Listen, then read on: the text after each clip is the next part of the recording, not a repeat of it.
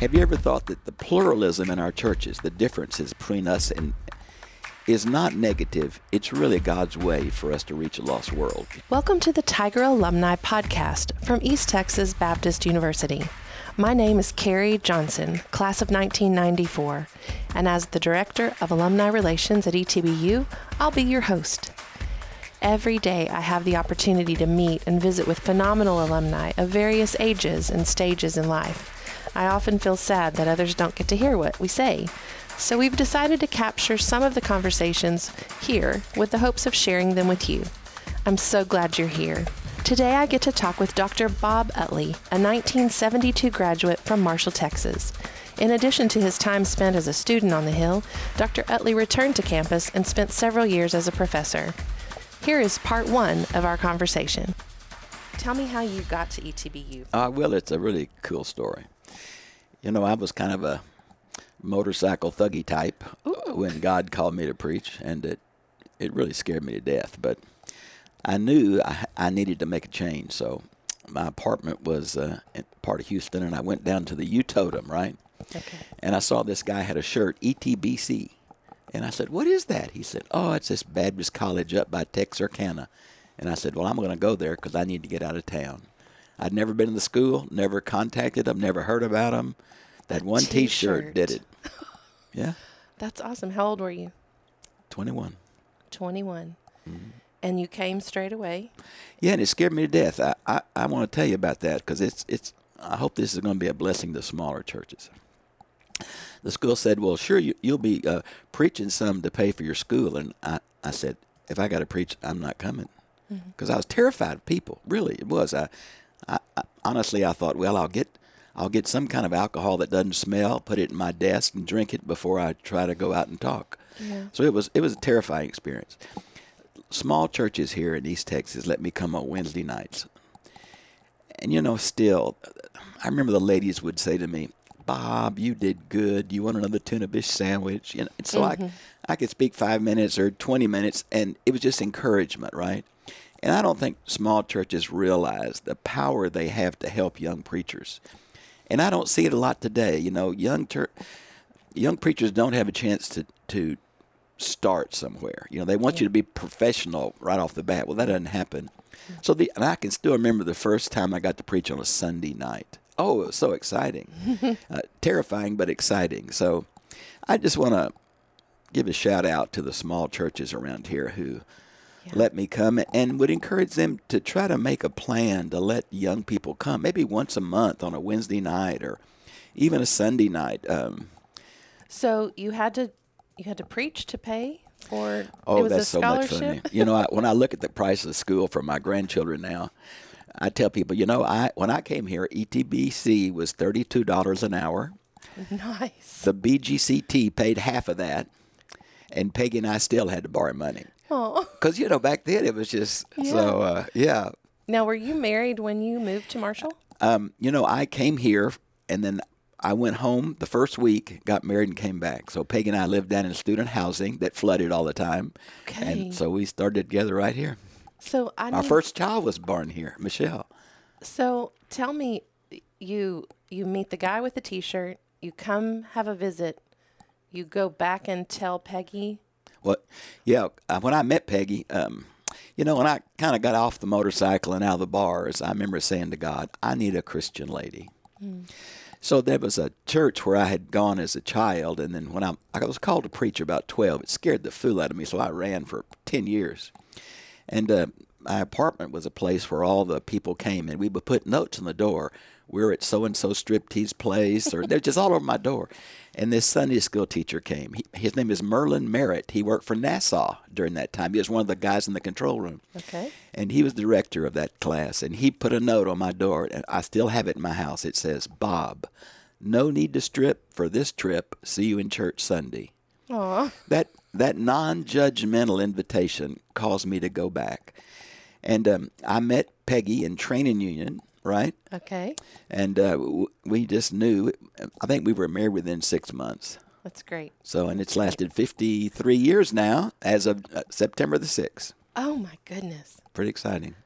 Yeah. What's the secret? You know, I think uh, being able to realize that other people's position has validity, though you don't agree with it, and being able to forget when you get your feelings hurt or get mad and get over it. And, and that's helped me through the years. And, you know, finally, my marriage is a reflection of my relationship with Jesus. So I need to make sure that that thing is healthy. And I think in our day, Carrie, I think a strong marriage may be the best religious witness to our society because they're so miserable. I, I hear these songs. I love uh, Carly Simon songs, mm-hmm. and I think I love them because I'm so sad of the miserable lies, emotion that people face when they yeah. try to face a fallen world by themselves. Mm, yeah. My soul. And I think the the sheer witness of two people different, completely different in most yeah. cases, continuing to to make a way. That's right. Like just I mean, it's just a it's just the only choice. You just right. make a way, and um, I, and we, it's becoming one of the few places in society where that kind of commitment um, is paving the way. Everybody else is just we just discount, dismiss, disregard, degrade. Like there's well, it's instant gratification. If you're not gratifying me and doing what I want, I'll find somebody else. It's yeah, it's a tragedy. Yeah. Um, what do you do when you disagree with someone, whether it's your wife or a, a colleague or someone in sure. your church? Well, I think th- what's been helpful to me is I try to realize that they have a point. I mean, usually it's not all one side or the other. Usually it's a half truth or a good point. And so I try to put myself in their shoes and say, now this is where they're coming from. Yeah. And if I understand that, you know, it's helped me to realize that the more you know, the more you know you don't know. Yeah. Right? And I think the most arrogant thing we ever think is if you disagree with me or my theology, you disagreed with God. Now, wait just a minute. We're all broken, right? Right. And we're doing the best we know with our gift and experience. And so, but I think what really helped me, if you just let me run with that a minute, I got to do evangelism overseas a lot with the school, took students for years and years, and then even after that. And when I began to meet Baptists overseas, great Christians who never thought about doing church the way we do, mm. I suddenly realized the parochialism, the blinders that I had from Southern culture mm-hmm. that I thought was Christianity. Mm-hmm. But it wasn't, it's Southern culture. Right, right. I want to know uh, when you were here as a student, you were a, you were automatic. You were never here as a single student. You came as a married For student. One week I was single. One week you were single. um, did you make good grades? What was it like to? I think I made one C my whole time, and it was uh, Claire Rogers' speech class. Oh gosh. Oh, it was horrible. You've done all right in the speech department, though. Oh boy, you've been talking. It was a killer all these years. if you had a choice between sitting down with um, someone one on one, or maybe a small group, or a pretty sizable audience? What's your preference? Yes, I am a type A introvert, okay. which means I, I can function well in large groups, and um, I'm nervous about being trapped in a car with anybody. Does that okay. make sense? Yeah, yeah, So, yeah, I prefer a larger group. And it's not because I don't want interaction. Um, I really don't know. I'm just not really an, an outgoing person unless I feel like it's for the kingdom. Okay.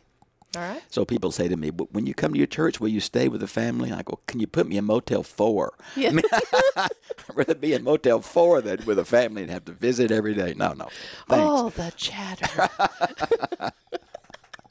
okay, so if, um, so if you did agree to a one-on-one or a, a car ride with someone, um, who who would make the top three? Who would make the list of top three? I often say in, in sermons in humor, I'd rather be in a car with a loving charismatic than a pickle sucking Baptist. because I hate legalism and arrogance. It drives me crazy. So, of course, I think if I could talk to anybody, the, the, the people of the Bible, you know, Jesus and Paul, I, I primarily am a Pauline in my theology. Okay. And um, um, so I would. I you would ask get in him, the car with Paul. I want to ask him, why did you change the definition of all those words in different places? And he would slap me, and we would be friends. But uh, and I think my theology through the years uh, has become more uh, Arminian. Okay. So I really would like to have known Wesley, mm-hmm. right? And mm-hmm. um, it has helped me in Baptist life. I Baptists have tended to be several point Calvinists. That's where we came out of. I, I feel like I'm a gift to Baptists they don't want. because I keep saying to them, Can you show me in the Bible where you got that? Yeah. And then I have the freedom, and they have the freedom. I got to have a chance to pray about it, research it, and then I get to walk in the light I have because I'm in Christ, right? Yeah. So I I think Baptists have confused unity and uniformity. Yeah. Yeah.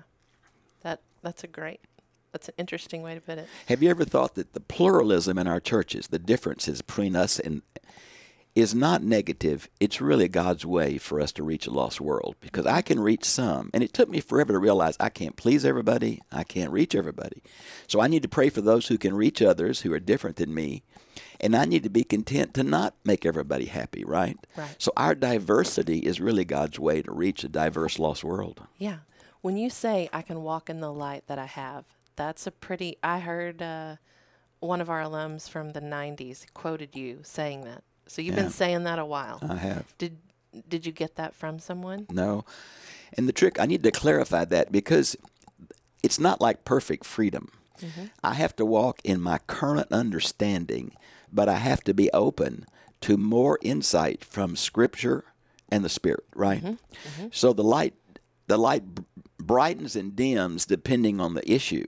Okay. But I need to be willing to change my mind on something if I'm convinced that Scripture and, and whatever. So it's helped me. I guess what that saying is is trying to convey is I believe that you have dignity as a person, you have freedom in Christ, and I, I can't put my grid on you, right? I've got to let you be you.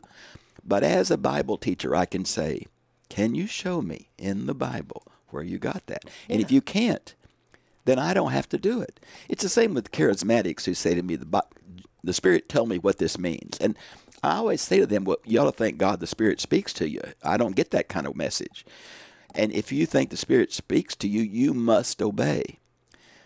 But unless you can show me in the Bible, I don't have to obey because your theology is not God's oh. theology, right? Mm. So, As a student, what professors do you remember um, broadening your illumination? Sure. First you? of all, I want to say to you that names are starting to slip me at 75. for sure, for And sure. You People can ask just me, say the unnamed People one. ask me, they say, do, do you know so and so? He was in your class. And my new answer is, you know, I had many classes and a lot of people, and I don't remember that name, but it's good because you really only remember the strange ones.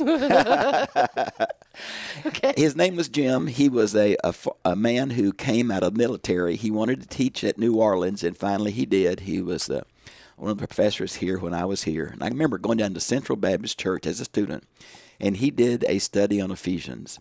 And he started doing word by word. This is the word doulos, and it means household slave. And I was enamored. Mm.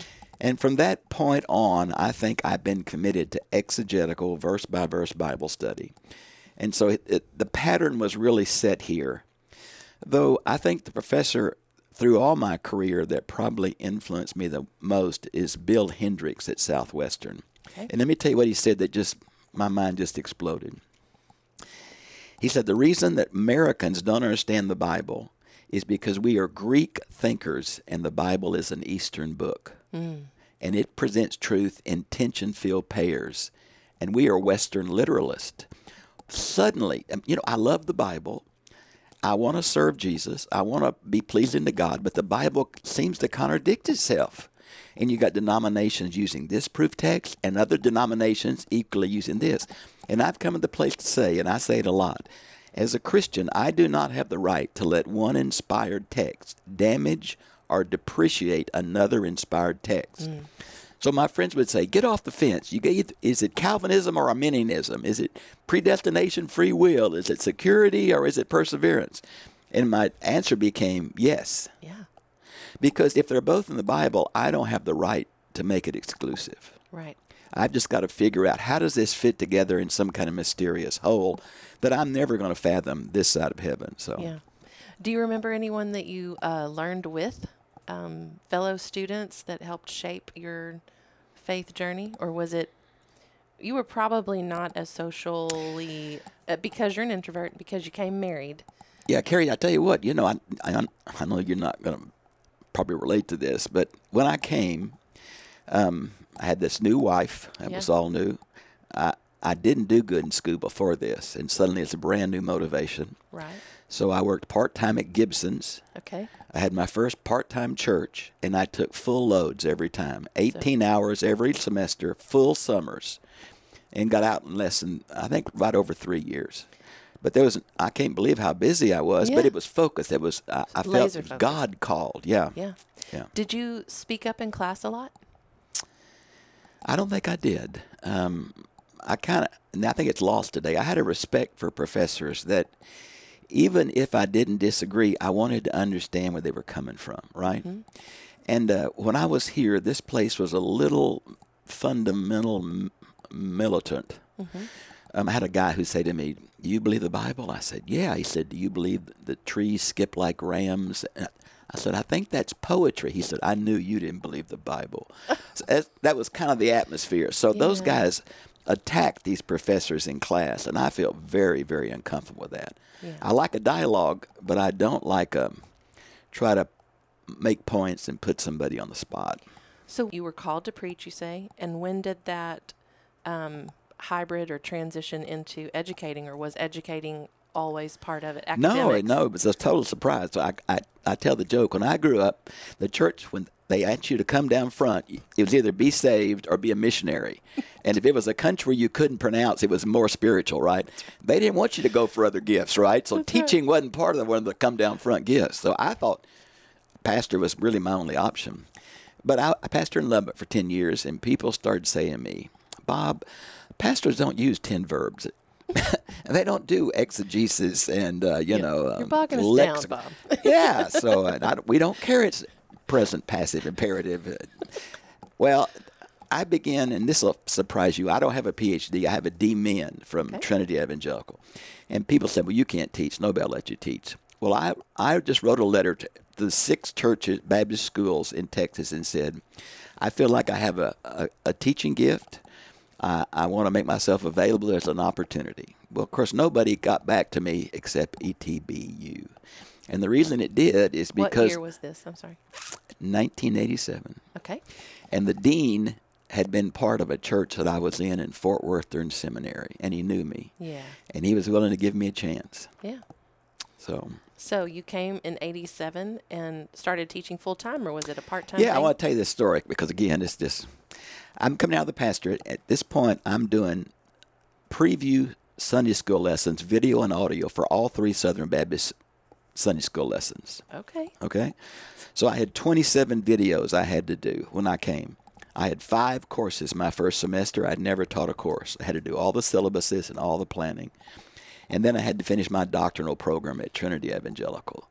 And I remember telling, telling God, I don't think I can do this. I do not think I can do this. So I came to the point, I'm going to take what's absolutely crucial right now and do that.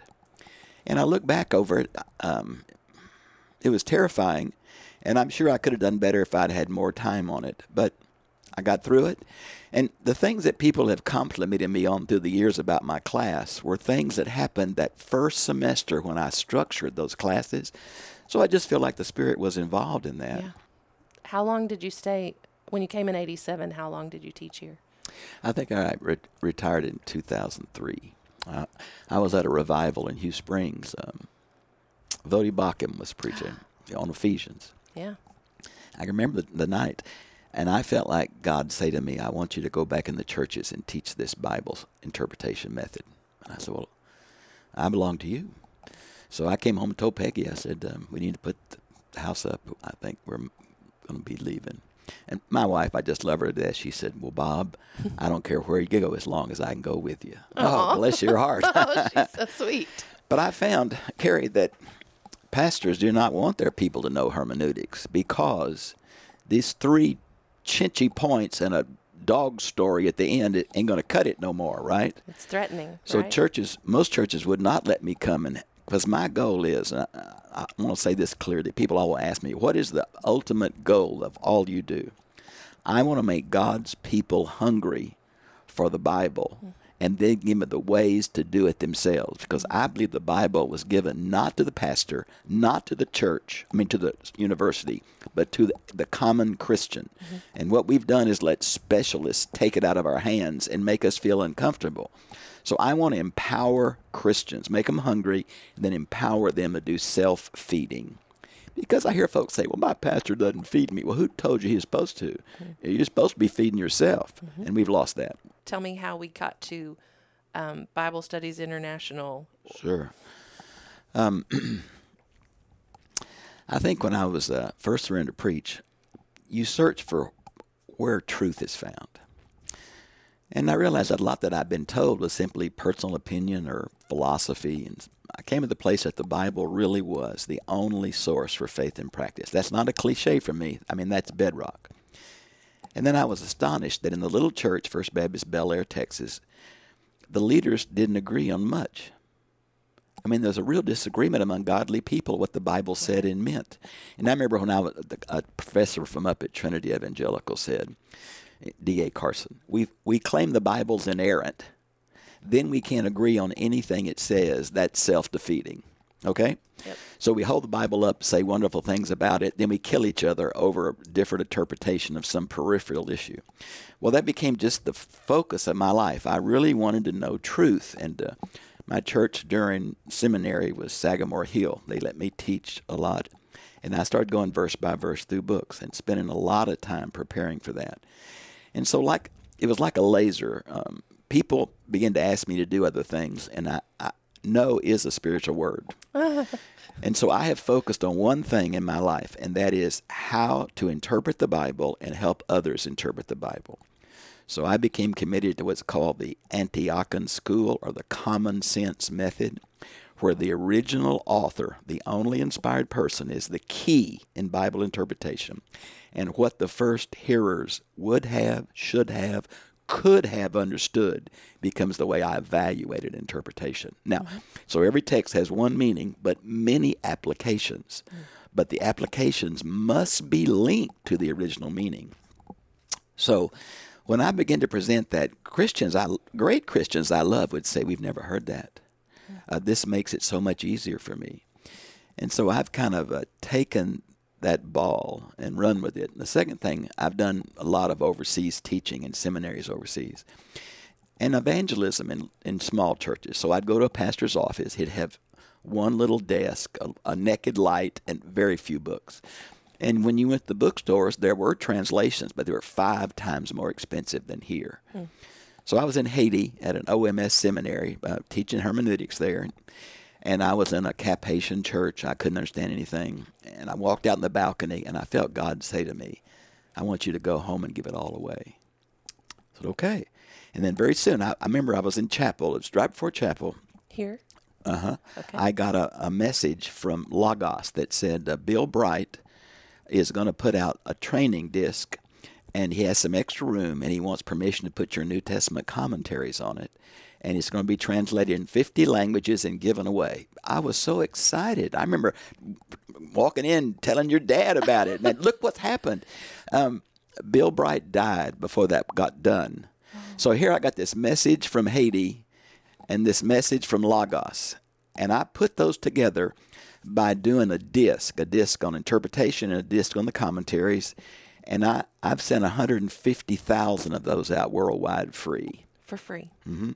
Now, today, computers don't have the little CD drive disc. Right. So we've gone to online Zooms, YouTube, Facebook, stuff like that to get it out. What was your first international trip? Norway scared the fool out of me. You know what scared me, Carrie? This you'll love this. I, I have I've had my master's, you know, in divinity. Uh, I pastored a few churches, and the thing that terrified me if I knocked on a door and they asked me a question I couldn't answer. And the devil used that to keep me silent. Mm. So it was very important in the midst of my fear. I took 16 people with me, first trip to Norway. How old were you? Oh, I was probably um, 25, 26, something like that. Maybe, maybe a little lower, maybe 29. Okay. But um, 16 of us went, and they, they divided us in churches. And um, it was important that I work through that fear because fear has been the crippler of evangelism. And uh, you know, as students here, I, I taught evangelism here, and uh, I don't teach the history. No, we're going to go do it. So we would go to the fair here in Marshall or go to Shreveport on one of their deals, and I, just, I don't want to be crude with you, but we would all be scared. We'd get together, we'd hold hands, we'd pray, we'd throw up, and then we'd go do it, right? I mean, Yeah. that's what you got to do. Yeah. And these young people would say, they'd win somebody to Christ, and they'd say to me, That's the first time. I've never done that. They would win somebody, and I wouldn't. It was so embarrassing, but it was really important we did it. Yeah. So, and the young people that I took overseas, I was hoping that they would see how God can use them in evangelism and that they would come home and do it and be available for the rest of their lives to do it. So, it certainly affected my theology when I saw the differentness in the in the evangelicalism in the world. And it certainly it seems to be easier to go overseas as an introvert. I got an interpreter and I, I, I stay on the topic because I can't talk about anything else, right? No small talk. So we had a we had our testimony in the language. We usually had a record that plays with a pencil. It amazing, got people's attention. And then we have a series of questions with Bible verses. And then the, I thought the real kicker of this was a sample prayer that we read to the person, and our question was, "Is this something you would like to say to God?" Now, most of them would say yes. Now, I don't know their heart, but what, what I kept saying is, we've prayed, we've presented the gospel, we've given them a chance to respond. I think that's all my. I think my responsibility is over. The rest has got to be the spirit, right? Mm-hmm. If it was sincere, they're they're going to be kingdom people. If it wasn't, and they just wanted me out of their house, then it doesn't make any difference to anything, right? As a reminder, this has been part one of a two part series, so be sure to subscribe and listen to the conclusion. Find more alumni spotlights by visiting www.etbu.edu slash alumni. Stay up to date by following us on Facebook, Instagram, LinkedIn, and Twitter. Thanks for listening, and may the light on the hill never die.